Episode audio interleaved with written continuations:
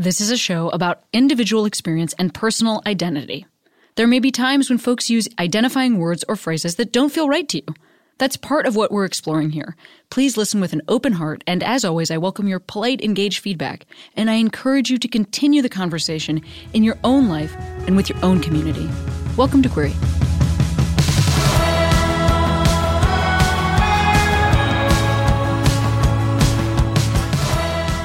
Hey Queeros, Cami here. Holy crap! Holy crap! The Patreon subscriptions continue to rise. I guess I should have said earlier how much it would be helpful. As I've said on the podcast before, our ad sales halved in 2020. Not because of anything that happened with this show, not because of a de- decrease in audience, not because of anything like that, but because the pandemic affected businesses and whether or not business owners were able to invest in ads. So when you go to patreon.com, that's P-A-T-R-E-O-N dot com slash hey queeros, you can look at a bunch of different levels that you can support this show at. There are cool rewards, like you can be invited to a hang with Sierra and I. Anyway, it just helps us out. It helps us make this show. And I want to thank you all so much, everyone who has already become a patron. And even if you can't be a patron, I'm just so glad for your listenership and I'm so glad you're here. Please enjoy this incredible episode. I cannot believe I got to talk to this person. Such a beautiful soul and so cool. Bob the Drag Queen. Oh man, please enjoy this one.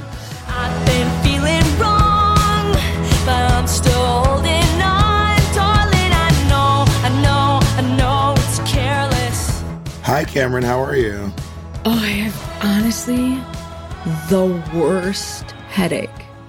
Are you hungover? I, no, no, no, no, no. I, you know what? I can't, I can't figure out what's going on. It's just always over my left eye. Well, do I'm not, sure it's fine. Do not you're, go on WebMD. You're a doctor, you right? That's part of what's going on here. This is a exactly. doctor's this appointment. Is, well, this is how this is what doctors' appointments are like these days. They're like, all right, can it's you true. Just, can you just put your asshole toward the camera and I'll exactly. just, I'll do a couple of command shift fours, do a couple of screen grabs of your of your anus. Could you just send me some dick pics to um, to your doctor at kaiserpermanente.com? Absolutely. How how well first of all, let me just start by and by the way, I would love to include all of that. I think that was that was gold and it will train our listeners to what we're expecting for from Bob the drag queen. For your from vibes. Bob the vulgar drag queen. Um, but would would you introduce yourself? I always have guests introduce themselves.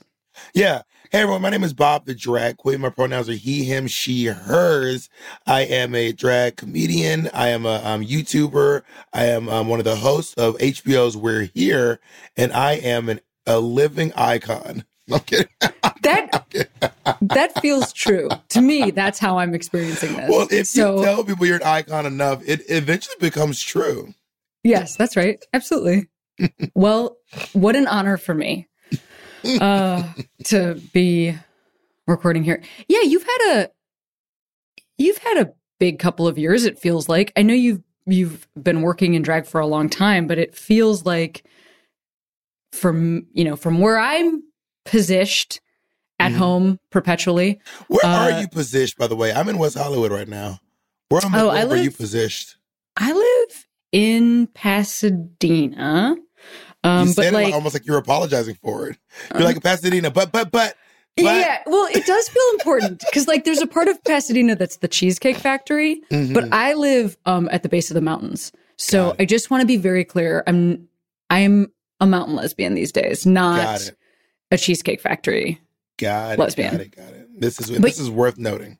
But you're in West Hollywood. What is actually that? That is a great place to start because I haven't been there during um, the pandemic. And what an interesting place to be hanging out because it's usually somewhere that is so lively in terms of nightlife and in terms of like, foot traffic on the street. You know, for LA, it's a different kind of a place. Yeah. What's it like over there right now? It's usually very Blake Lively. Blake Lively matters. Um, but right now, it is um, it's, the the pandemic has changed it a lot. It's actually a straight neighborhood now. Yeah. It's just no. Could you imagine? It is now just a full on straight neighborhood. Um, uh-huh. Um, I mean, okay, so I have been, I moved here during the pandemic and I have some context for West Hollywood, but it's very limited. Like I'm either in this apartment where I've been renting for a little over a year now, or I'll be on the gay bars strip. Um, and there's, there was never an in, in between. I mean, there's still, you know, people out there walking dogs. I actually saw the, two people today who really looked like their dogs. It was wild. It's kind of like stocky, like dad body type guy walking a little like French bulldog. And then this like um yoga looking white lady with white hair with just like a skinny little completely white dog. And I was like, oh my God, they, these people look like their dogs. This is so I crazy. look like my dog. Absolutely. That's true. Yeah. That's I have like just a teeny dog with like hair on her ears that comes out to the side. And it just feel it, yeah it does feel like we're meant to be i love it You're like my dog has a little like a little bit of blonde at the tip wears button yeah yeah shirts. yeah like a grown out highlight that's what my dog actually like seriously that is what my dog is. wears button up shirts all the time yeah like very you can't tell what size she is because she's proportionate but she's smaller than you think actually um I used to have a dog that looked like me too. I had a black Labrador that was jet black. That was a little fluffy because it was a, a chow mix and people used to always tell me I look like my dog. And it used to drive me crazy because my dog was jet black. I I mean, that feels But it was other black people, so it, it, felt a little less upsetting. Oh yeah. Oh thank God. I mean I didn't really grow up around any white people. I didn't even know you all existed until a couple years ago. Where did you grow up? I grew up in Georgia. Yeah, I grew up in um all over Georgia, all over the South really, but mostly Georgia. Small town, big town? Where, well, I grew up in Columbus, Georgia, which is um oh, not oh, I've been to Columbus. T- yeah, Columbus, Georgia is uh, home of the infantry. Um, so if you're if you ever were an airborne ranger, you probably learned it at Fort Benning. Um, and then I moved to Atlanta. I've been to Fort Benning because there was a weird time in my life when I was a when I was a Christian. oh my god. Um, and they train paramilitary troops that go work in South and Central America. And wait, how Christian were you? Well, I was Catholic, which is a certain type of Christian. So I was very Catholic, like really hardcore Catholic. Like thought that I had a religious calling. When lived in Rome this? for a while. Mm, before, were you like a uh, cha- were you a chaplain? I was a Eucharistic minister which means you like hand Child, out the host. I don't even know what the hell that is. It's um look, I've worn what I'm saying is I've worn some vestments, which are it sounds those, it sounds like a po- it sounds like a Pokemon. You yeah, I choose yeah, it's you. Not, it's, it's not not a Pokemon. Um and it is about collecting them all, but them all being salvation Souls. in heaven. Yeah, exactly. it's just weird when Christians like, I just care about your soul. I'm like, get away. That is the most invasive thing you say. I'm just really concerned about your soul. Well, it's and also a really fucked up way to feel about yourself, I will say. Yeah. You know, because I was born into this and then that's what I was I really, you know, I was a little kid who thought my soul was on the line, like whether or not I cleaned my room. How you know, old that's like you? a lot of pressure. How old were um, you? Like when I when I just when I moved away from all this. Yeah. I was I was in college. I was in my twenties. Work. Are we this the same age? My, I'm 34. I, will be I'll be 35 this year. Oh, um, well thank you for I'm 39. So Oh, work. I feel incredibly honored that you thought I was Well, 34. there's also something about a um you know, a lady or a femme person with short hair that makes them look younger. And there's something about a guy with long hair that makes them look younger. Isn't that interesting? Yeah, that is true. Also, I mean, I can't even figure out uh, when you say femme person, it's uh, this is something I'm noticing real- lately is that I have no idea how I look. Actually, not noticing lately, but throughout my life, this is coming up for me a lot right now because. Well, no, go ahead. I can, I agree. It is impossible to tell my age. I will also say, for me, it is impossible to tell the age of um specifically like men, like cis men with mm-hmm. facial hair, because well, the beard is covering up. Those are the original. Uh, those the be- beards were the original COVID mask. You yes. shave that beard and you don't realize who the hell you're dealing with there. A, a beard can get someone to go from like The Rock to Gary Busey in, in a matter of minutes. Um, but I do think that when I say femme, because my my perception of the word femme means is really changed a lot over time, and femme doesn't necessarily mean someone who um looks like a man, uh, or I mean looks like a woman. But uh, sometimes I use the word femme to refer to people who do not identify, who identify as women, or who don't identify as men specifically. So, like for example, um, you can be but this is just my wording that I use with my friends. It doesn't mean it doesn't mean it's right. Someone can be butch and femme, um, which is basically letting you know that they are a femme, meaning they're not a man. You know what I mean? But also, 2020 has really shown a lot of people how much gender really do be a spectrum. Yeah, I, I was struck by you saying that you use he, him, and she, hers. Does that is that affected by whether or not you're in drag? Is that affected by who is using the pronoun? It's, like, it's what's not, the? Well, it's not necessarily based on whether, it, I th- but I do think that because I do drag, that's happened with me. So uh, a lot of the drag queens in New York City, we refer to each other by our drag names and our uh, drag pronouns in or out of drag. And it's not like a kitschy, like blah blah blah. Like I'll like my friend, my best friend Monét X Change um, does not identify as a woman, but I use she, her pronouns for Monet all day, every day. Whether we are in a serious argument, whether we are laughing and joking, for me, Monet is she, her. And those are the pronouns that I use for her. Um, and, and it's not weird if someone says he, him. Um, and th- that's, that's what I've experienced as well. So a lot of my friends call me she, her because I do drag. Um, and it doesn't feel like a costume or a character or a, or a persona it feels just like the way that my friends refer to me. And then my partners and my uh, family use he, him, and my my real name, which is Caldwell. But most of my other friends call me Bob. Which um, there was a point. I'm not one of those drag queens that's like an alter ego. I just ha- I really just have a nickname. Oh, that is so interesting. I, I I think another thing that is really that I want to ask about from here is this is I'm like speaking from outside the community, so correct me if I'm if I'm fucking this up at all. You mean but, the drag community? Yes, the drag community.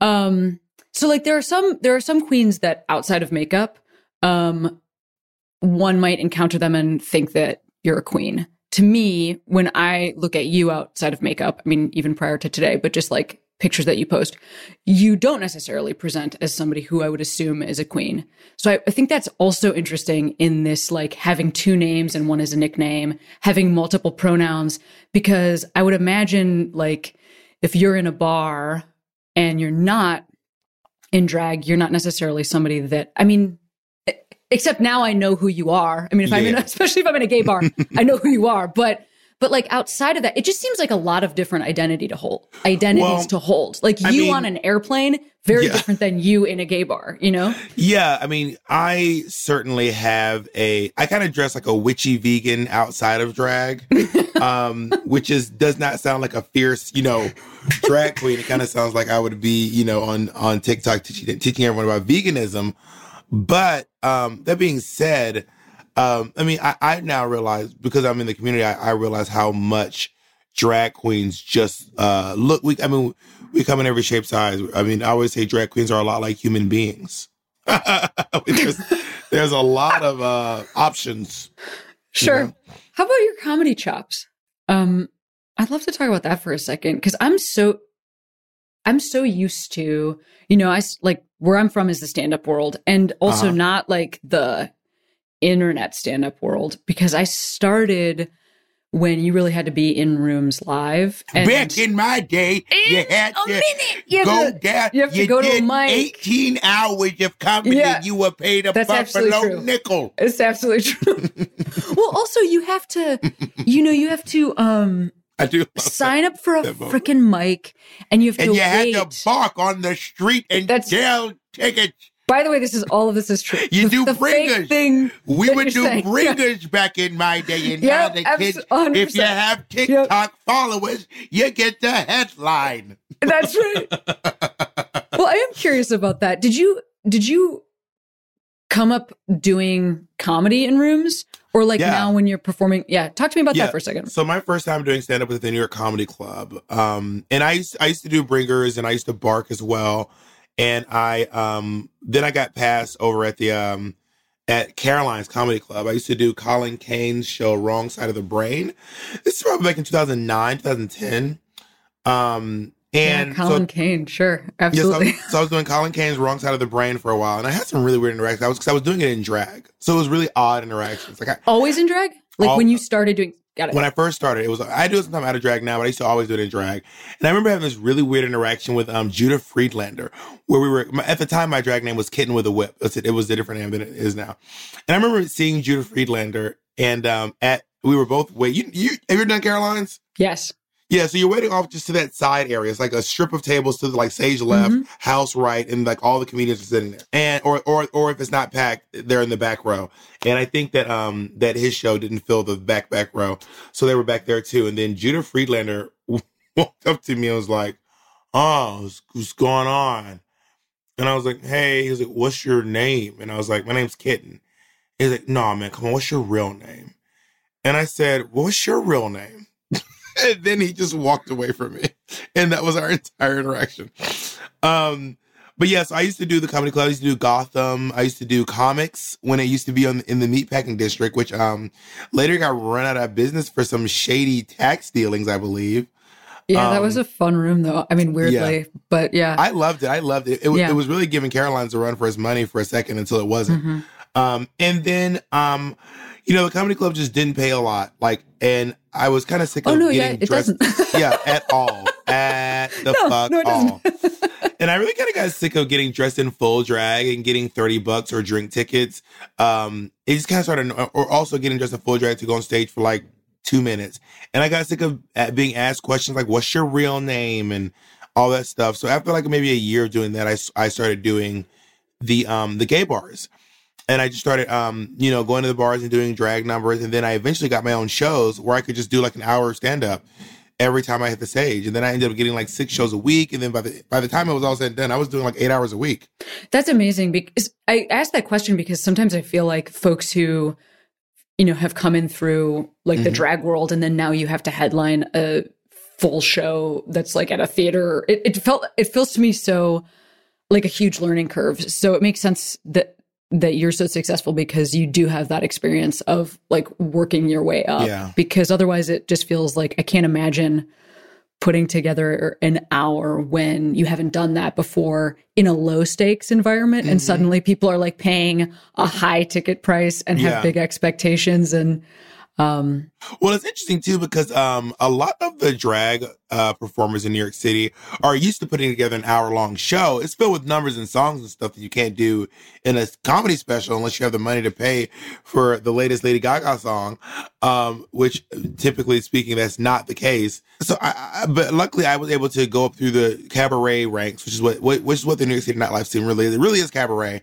and then also coming up through the uh, the stand up comedy ranks as well. And sometimes I go and I do a comedy show because I don't do the comedy clubs very often. The comedians are kind of like, especially the straight guys, who honestly, I'm so sick of straight guys. anyway, um, they'll be like, "Oh wow, you were actually funny," and I was like, "Oh, I mean, oh, oh, th- thank you for that backhanded compliment."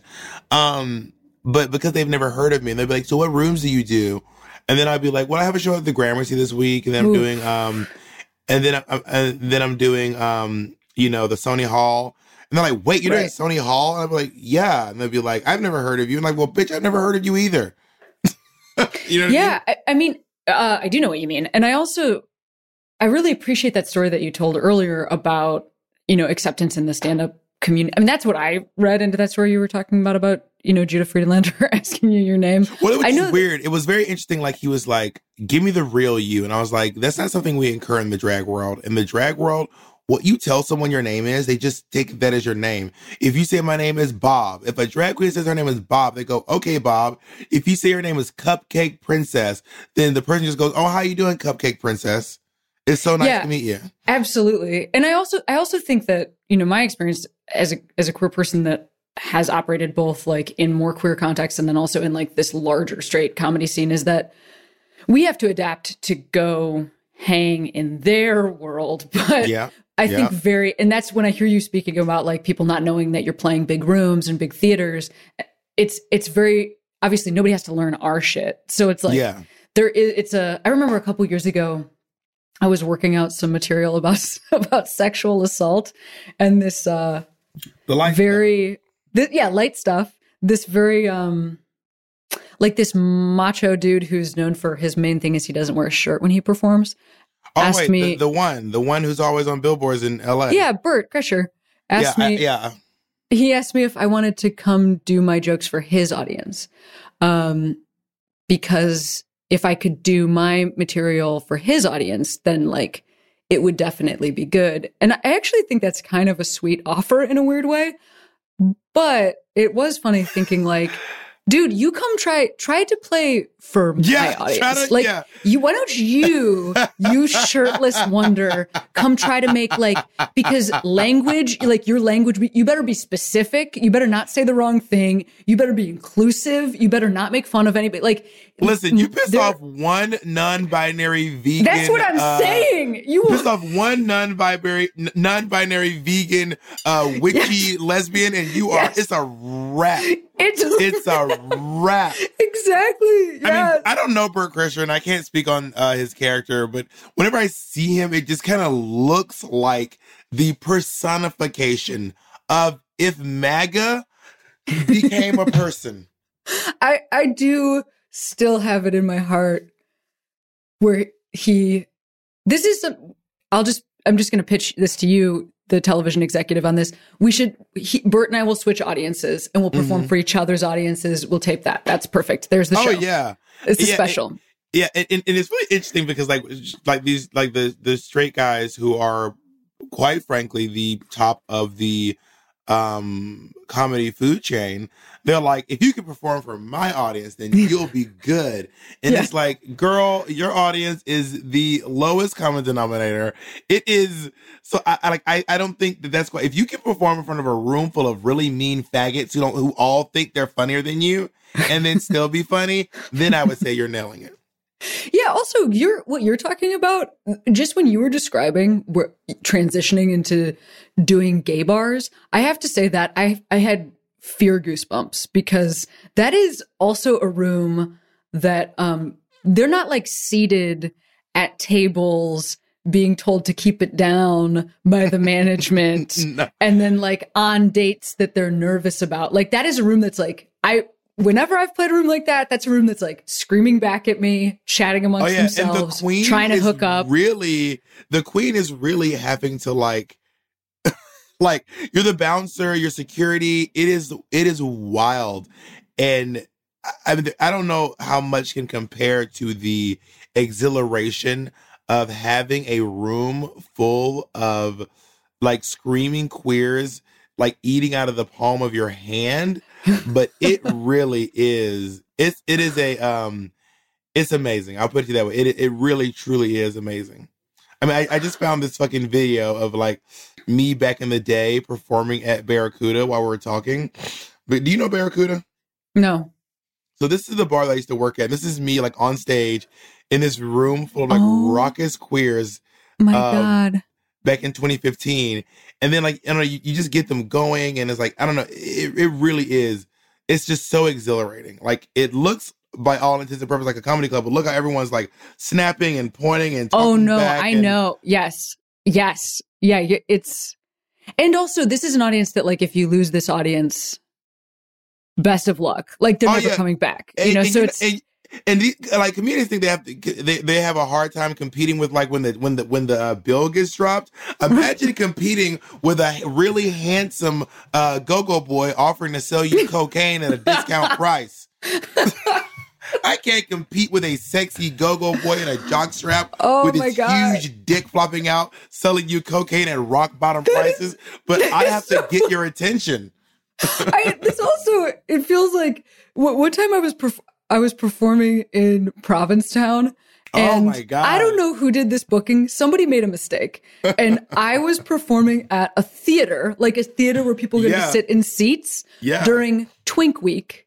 Oh. So everybody else that was like like literally I saw there were there were there was a, a circle of people, and in the center of this circle, somebody was getting a blowjob, like out on the street in front of the venue. That's and I just I mean the whole time I was I was there, I was just because you do, you're supposed to go out and like for some reason in Provincetown, you're supposed to go out and, and I just want to be clear about something, people. Cameron yeah. and everyone. I want to be clear about something. If there is a circle of people around and one person is in the middle of getting a blowjob, I need to be clear to you all, okay? Please. If it is Twink Wink, what is happening is they are all taking turns sucking that guy's dick.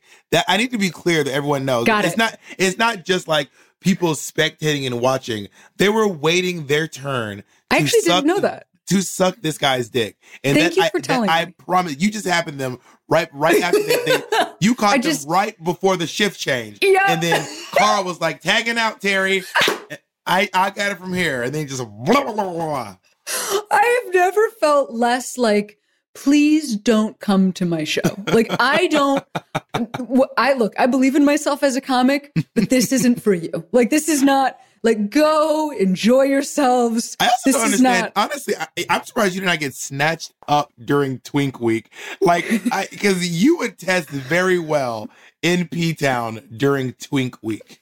I think that is a huge compliment. I'm just put my hands right under my chin. I feel so. If you don't know, uh, P Town is, is pretty tough because you have to go out on the street and sell your own tickets. Yes. What a nightmare. So yes, yeah. me, Twink Week, a total nightmare.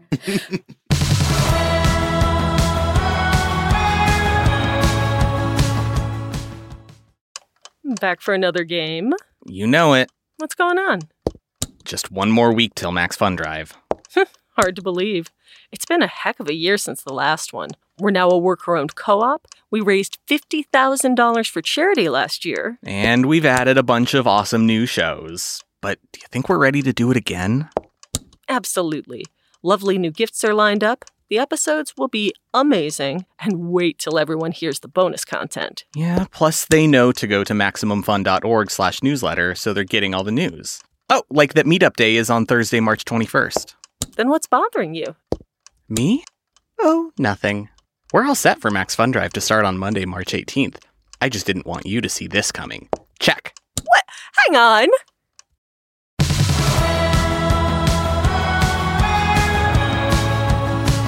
Can I? This is this might seem tangential, but it just when you were talking about this experience of performing, I I don't know if I've had a queen on that I've gotten to ask this to.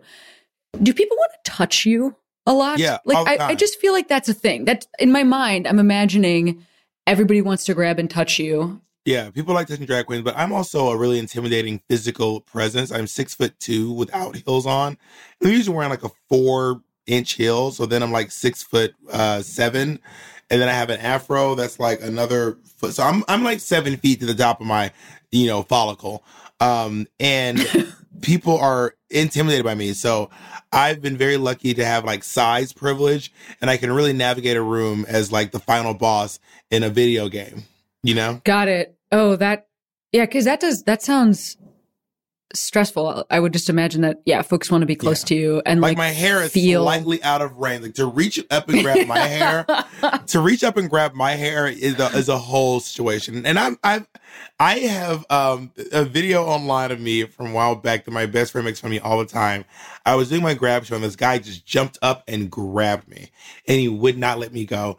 And I asked him several times, please let me go. He would not let me go. And then I ended up like, like slamming him to the ground. Like I got into a physical altercation in the middle. I've been into more than one physical altercation in drag where someone threw something at me. me or or or wanted to accost me. All before Drag Race. The, the, my uh, my audience has significantly changed um, since Drag Race. Well, I want to talk about that in one tiny second. I'm going to ask this question first, and then I want to talk about your audience changing okay. since Drag Race. Um, do you ever feel unsafe, either going to or from a show or you know you're talking about this like bod that you have and and people being intimidated by you but i don't know what it's like to to be in tra- dragon tra- like yeah. traversing the world. So when i first started doing drag uh going to the gig was really terrifying. It really used to freak me out because i was like i am like everyone sees what I'm doing. Everyone knows what's going on. Some people have no clue what I do. Like they have, they're just, they don't, they don't know how to take what they're seeing. Um, but then it got to the point where I just got so used to it because I used to do so many gigs and I would have to just get dressed in full drag and take the train to work in full drag. And I'd just be a drag queen on the train. And maybe it was a little bit uncomfortable and I would really stick to myself. But let me tell you right now, when a drag queen gets on the subway train it changes the pH balance of the room. Like Oh, yeah, people are like no like don't look at it, don't touch it. Like th- everyone looks at the ground. you know what I mean? like it is Oh wow, yeah. people mm-hmm. are really intimidated by by something they don't understand, especially when it's when it's when it's bigger than them.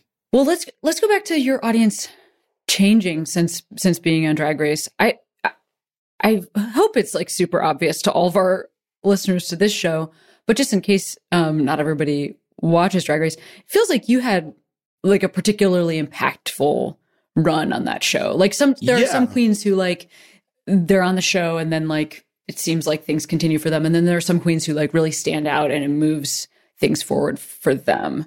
And it, No, I was really seems like that really worked for you.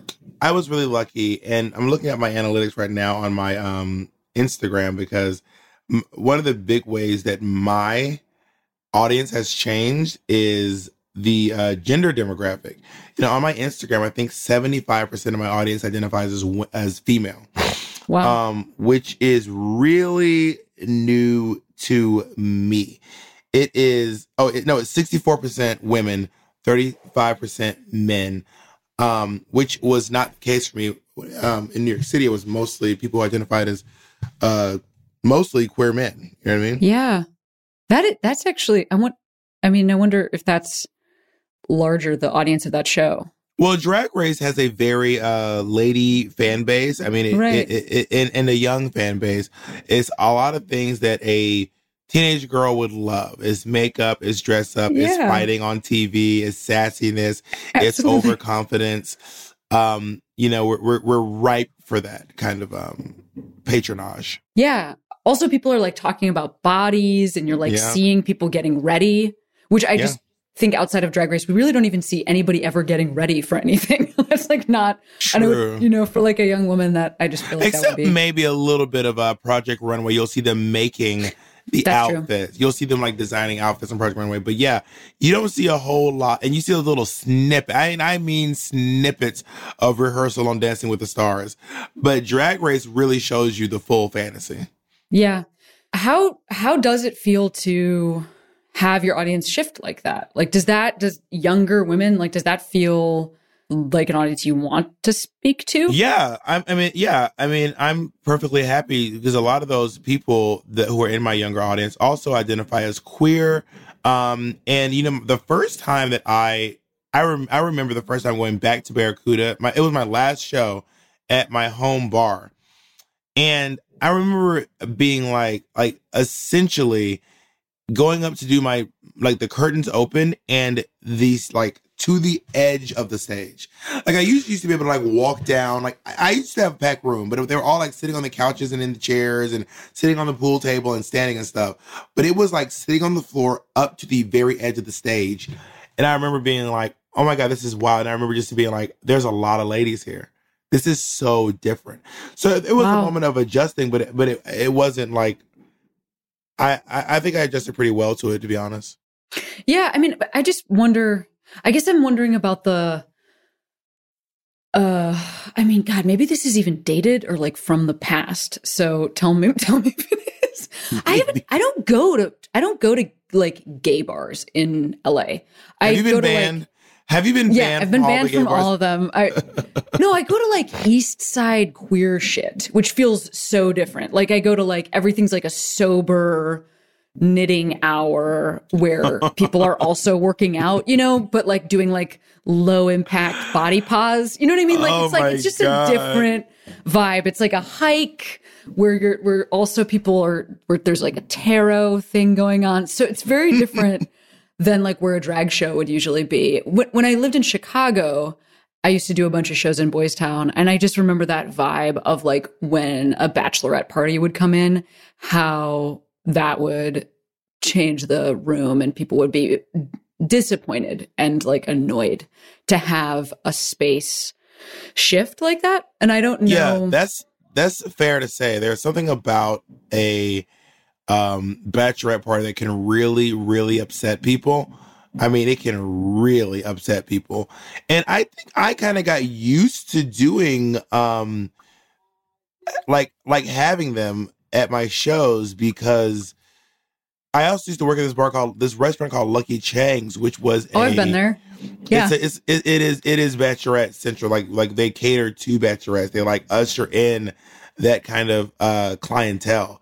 So it wasn't far from me. And and I want to be clear. I don't think that a drag the drag race audience is it's not the same as the bachelorette clientele because the bachelorette That's good to know. in my Yeah. experience are people going to this event to celebrate themselves and when you go to these drag race events they are really there to celebrate the person on stage like truly and honestly That's so cool. Yeah, I've been to I've been to DragCon. I saw those lines. Yeah it's wild Those lines were those lines are wild. it is wild it is wild yeah well, let me ask this question and then I'll ask the, the next. So you were talking about like growing up all over the South, and then eventually you're going to get to New York City and you're going to start doing drag. But can you talk me through one of those things to the other, like moving to New York and starting to do drag, or if you started elsewhere? Yeah, no, I started drag in New York City, and I was in, living in um, Georgia at the time, and I and I got a gig working for a children's theater. I used to do a lot of children's theater. I was working for the Missoula Children's Theater. Shout out MCT in Missoula, Montana. And I was talking to this, like, I was my, touring partner was this guy named Dave, and we were just talking. He was like, you know, I said I'm gonna move to New York City one day, and he said I'll make a deal with you if you move directly to New York City from here.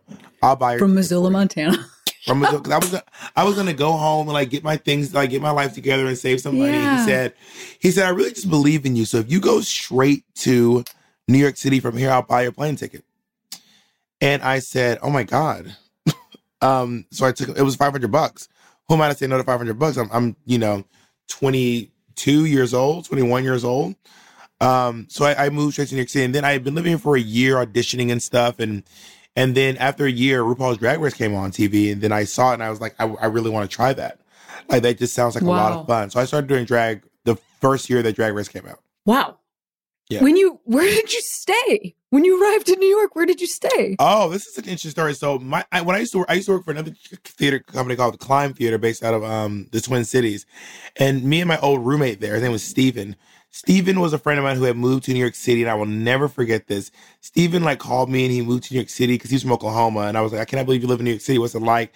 And he goes, you know, and he said that he goes, when I moved to New York City, my friend kicked me out after a week. And it really was upsetting. And I would never do that to you. If so, I moved there and he kept his word. He did not kick me out after a week. He kicked me out after four days. So I moved. I moved to to oh, stay Oh, with him, and I, he kicked me out after four days of sleeping on his couch. And then I used my BlackBerry. yes, how long ago this was. I used my BlackBerry and I went on Craigslist and I found an apartment. And I gave this lady, her name was Sharifa. I gave Sharifa all of my money to live in her living room. Every dollar I had. Oh wow. Because I told my friend Steve, and I he, he said, How much money do you have? Come here. And I said, I have fourteen hundred dollars. And then he was like, Okay, that sounds that sounds pretty decent. And then I moved there, and by the time I got there, I had seven hundred dollars. But also, he had not taken into account the fact that I had to eat every single day. I had to move across the country. I had to do all this stuff. So when I got there, I had less money. He felt like I was lying to him. And I was like, I didn't lie to you. I just, it's been two weeks and I spent $700 living and moving and getting a cab here. Yeah. Like, everyone, anyone who lives in New York City knows that a cab from um, the airport to Queens is it's like fifty dollars. Um, so I was like, I did not lie to you, but he felt like I was being dishonest, and he asked me to be out by the time he got home. Wow. You have no money. What did you do next? So I went and got a job at this uh, place called Dialogue Direct. It's a, you ever see those people on the street who go, "Hey, uh, do you have a moment to talk about uh, kids who need your help?" Absolutely. I was one of those. I did that for uh, uh, two weeks, and I was so bad at the job they fired me. I mean, I literally only got one person to sign up in two weeks, and I will never forget the lady signed up. I'm not making this up. She said, "What's your name?" And I said, "My name's Caldwell." And she goes, "Let me tell you something, Caldwell. This is not for you." she was like, "You got something really special in you, and it's oh, not this." yeah. She goes, I feel like you have something really bright going for you. So I will only sign up for this if you promise me you'll quit this job. That is beautiful. And And I, I- took her money and I did not intend to quit, but I got fired. The, that day when I got back, they were like, you got to get out of here. I feel like the the struggling artist uh rite of passage is what did what job did you do that is performed on the street? It could be that could be anything. Like I was one of those people where um they are dressed like a granola bar, but then they also give you a granola bar. You know, Uh, you, like, you did that? yeah, absolutely. That's amazing. That's I'm like- amazing. yeah. I mean, the, Actually- the pinnacle of that is the, is the ladies in Times Square who dress like they're in Chicago and hand you flyers Yes. jazz hands. They're like, Yes. "Come to Chicago, Yes. Chicago." You all can't see me, but I'm doing like like Fosse style handing of brochures. Um. So, anyways, I got fired from that job, and then I was panicking because I lost my job. And then I also it was it was a shitstorm of a week. And then I got home that day, and then there was an eviction notice on my door because I found out that my landlord. We lived in a condo. Our landlord had not been paying his mortgage, so he he owned our landlord owned Oh, wow. three apartments in this condo, in this condominium, and there was basically an eviction note going like from um from door to door, like it was like like from the bank being like you're gonna go into foreclosure if you don't pay your mortgage. So I had we had to leave that apartment, so I lost my job. I lost my I was losing my place, and then I went to go call my mom and cry. And my phone was cut off because I didn't have any money to pay my phone bill. So I I got on the seven. I was living in Woodside, Queens at the time, so I got on the seven train, went to Times Square to the T-Mobile store, and I called my mom from the T-Mobile store, and I was like, cry. I would never. I was walking to the T-Mobile store, and I was crying so hard, and someone stopped me and goes, "Do you like comedy?" and then I just look up, and I'm like streaming Oh. tears, All right. and they were like, "Never mind."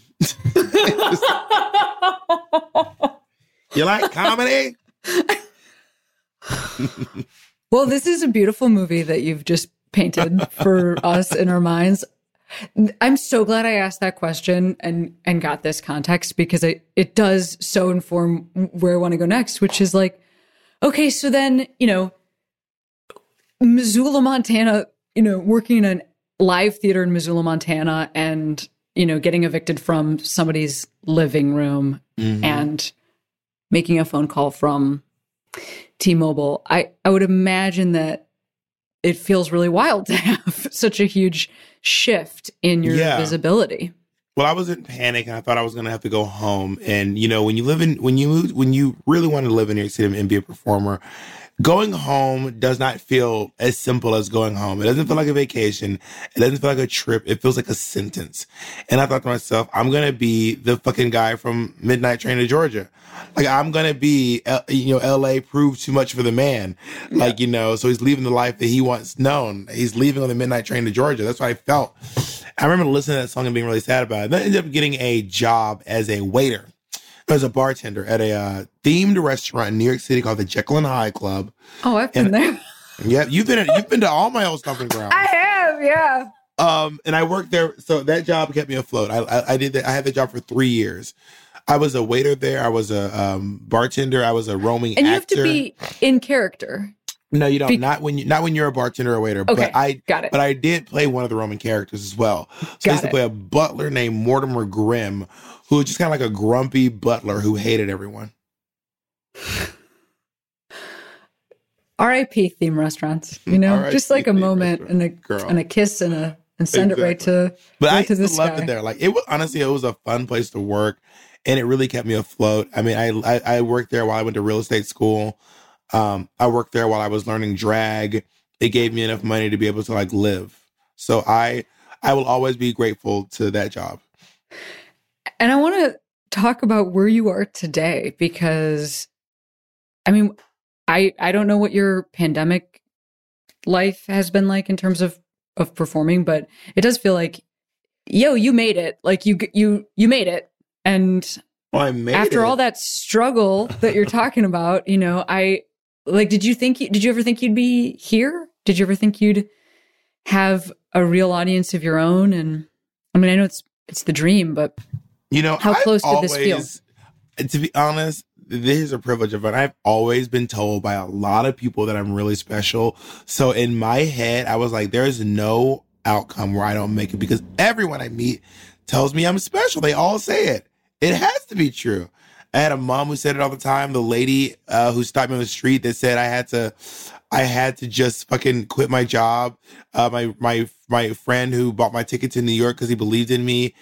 Um, I've always ha- had that kind of stuff happen for me, and I really don't think I'm at the pinnacle of my whatever. Like I really think that I'm going to go on to achieve greater things from here. I I absolutely believe that also. Um, oh, thank you. So sweet. Yeah, no doubt.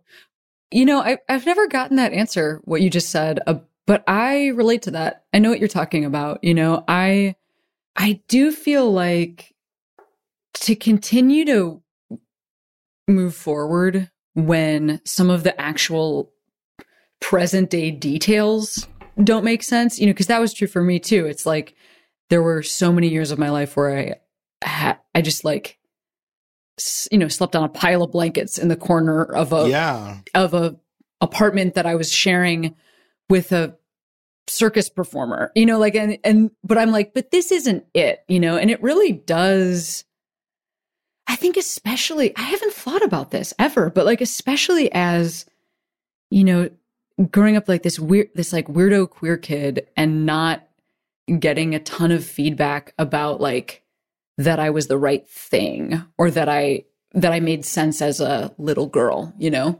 I did mm-hmm. get a lot of feedback that like I was really good at giving presentations in class. I did get a lot of feedback that like um you know that I was funny and yeah, I think you go where the water's warm. And if people are telling you like this is where your value is, you know, for me it's almost been like intoxicating to follow that because Yeah. Because it does it feels like this is what people are telling me is is my future and and also i felt it inside but it is also it's impactful when people tell you that the yeah. stuff you're talking about i mean when, when i was um like my my first like year living in new york city i shared a bedroom with my friend from college and i remember in the moment feeling like this makes sense for now but this will just not be my always and i I, I it sounds so pretentious but honestly Cameron, I really think I'm special. like I genuinely think I'm special. I'm fucking special. I got I'm from that generation where we were told we were special all the time and it really sunk in for me. I really believed it. It still feels true to me. They told me every teacher, you're unique, you're special, blah blah blah and I was like, "Bitch, you're right. I'm so fucking special. I'm so fucking talented and unique and deserving and and it just it, it worked on me. It really worked on me. And um, uh, just say no worked on me. Stop, drop, and roll has also been ingrained in my brain as well.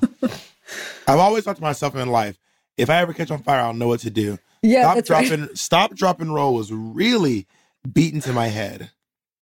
Well, I that was that was like really important in our childhoods, wasn't it? It was. I, I feel like that's gone away. Like, and I remember thinking to myself, how often are people catching on fire well, that also, they feel the need to really say it so strongly? Stop, yeah, drop, and there, roll. There are also certainly more fires today. Fire yeah, is for sure. the the risk of fire continuing to increase. The number of times we're told to stop, drop, and roll is only on the decline. So there's a real mismatch in those two graphs for I sure. Agree. I agree. I want to think about what I want to wrap up with for us. Um, I don't know. I mean, does that ever work against you? This feeling special stuff? Because I think that I mean, when you're as you're describing it, I'm all I can think is like, I want to feel that way. Sometimes that it amazing. annoys people. Like I say this thing, my friends hate when I say this, and they hate it mostly because it is true. I say this while I say, you know, honestly, things just work out for me. Like things can be looking really dire. It it should it will look on the surface at every level like something is not going to work, and I'm like, it'll be fine.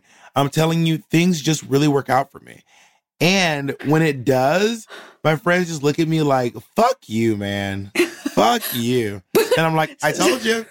Told but some you of what you're talking about is also